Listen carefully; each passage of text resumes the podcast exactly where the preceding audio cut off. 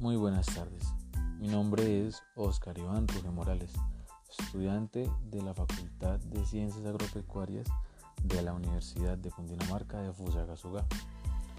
En el día de hoy vengo haciendo un pequeño resumen de lo que se trata los hongos a lo largo de la historia. Se dice que desde los tiempos muy remotos atrás, los hongos y el hombre han ido evolucionando conjuntamente a lo largo de la vida.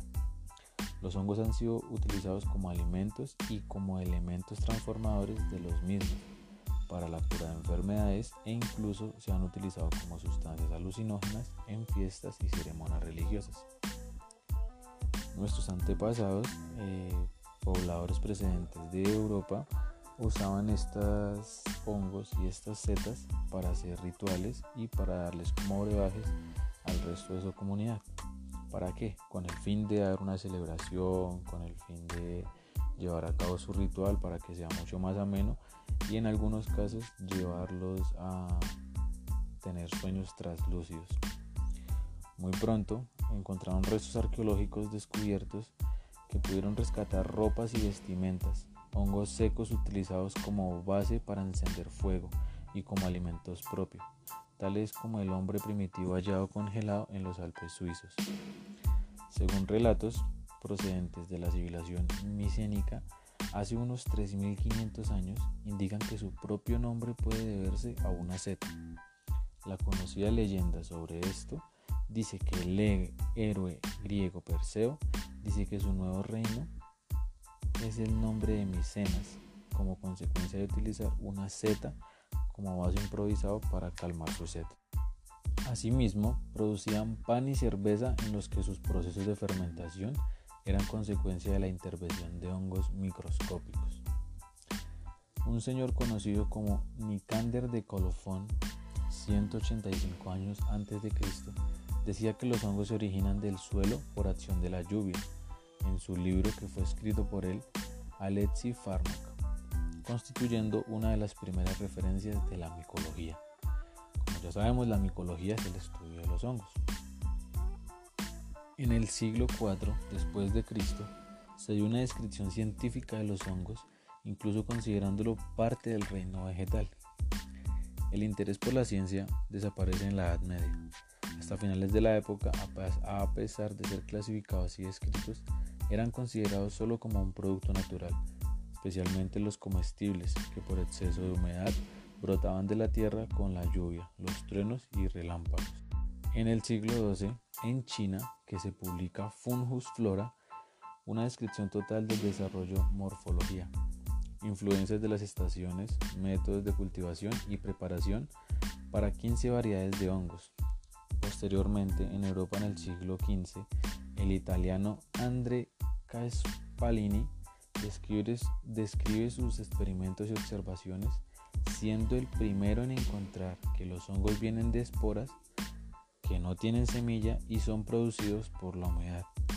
Pues muy bien, ya con esto tenemos un pequeño resumen de lo que de lo que se encontró, de lo que se encontró a lo largo de la historia, dando como finalidad que a través de la historia los hongos han sido herramientas útiles para el poder el envenenamiento causado por hongos era un método efectivo para derrocar soberanías. Esto quiere decir que en tiempos pasados se usaban los hongos para drogar, para hacer alucinar a los contrincantes, o sea, algún imperio. Era una técnica que se usaba en tiempos atrás para poder dominar un imperio. Por esto se dice, y hay registros, que dice que el emperador romano Claudius muere envenenado por su cuarta esposa, Julia Agripina, cuando ésta logra combinar hongos venenosos en una receta preferida del César, de Amanita de los Césares. Es un hongo comestible comúnmente conocido como oronja. Es un hongo muy alucinógeno, pero por sabiéndolo preparar y sabiéndolo hacer, lleva a la alucinación. Esta práctica de envenenamiento continúa a través de la historia. Los hongos eran muy apreciados, sí, por el hombre, entre la nobleza y el clero, como parte de un menú apetecido y sofisticado, pero bajo tenebrosas combinaciones. A partir de esto siguen las muertes del emperador Jovian, que es 364 años antes de Cristo, y el Papa Clemente, que muere en el siglo VII, el antipapa Urbano en el siglo VI, el rey francés Carlos VI y el rey alemán Joseph Fernandin, entre muchos otros. Esto quiere decir que la principal causa y la finalidad de usar estos hongos en la antigua Europa, en la antigua Grecia, era con la finalidad de envenenar a los contrincantes o pues por así desterranarlos de su, de su trono. Como sabemos, los hongos generalmente se desarrollan mejor en la semioscuridad y en ambientes húmedos. Entre los hongos más conocidos son cultivados, se encuentran los hongos culinarios como por ejemplo el champiñón o las trufas y otras variedades. Es posible igualmente cultivar o dejar que prosperen modos para su estudio en casa o en una escuela.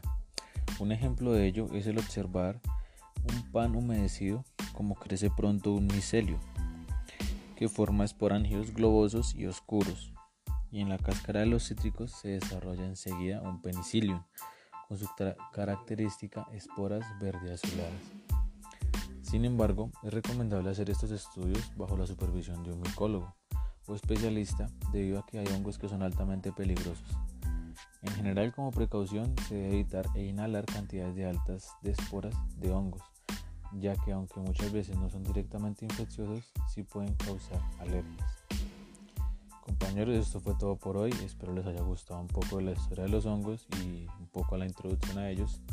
Esperemos vernos pronto. Hasta luego. Chao. Gracias.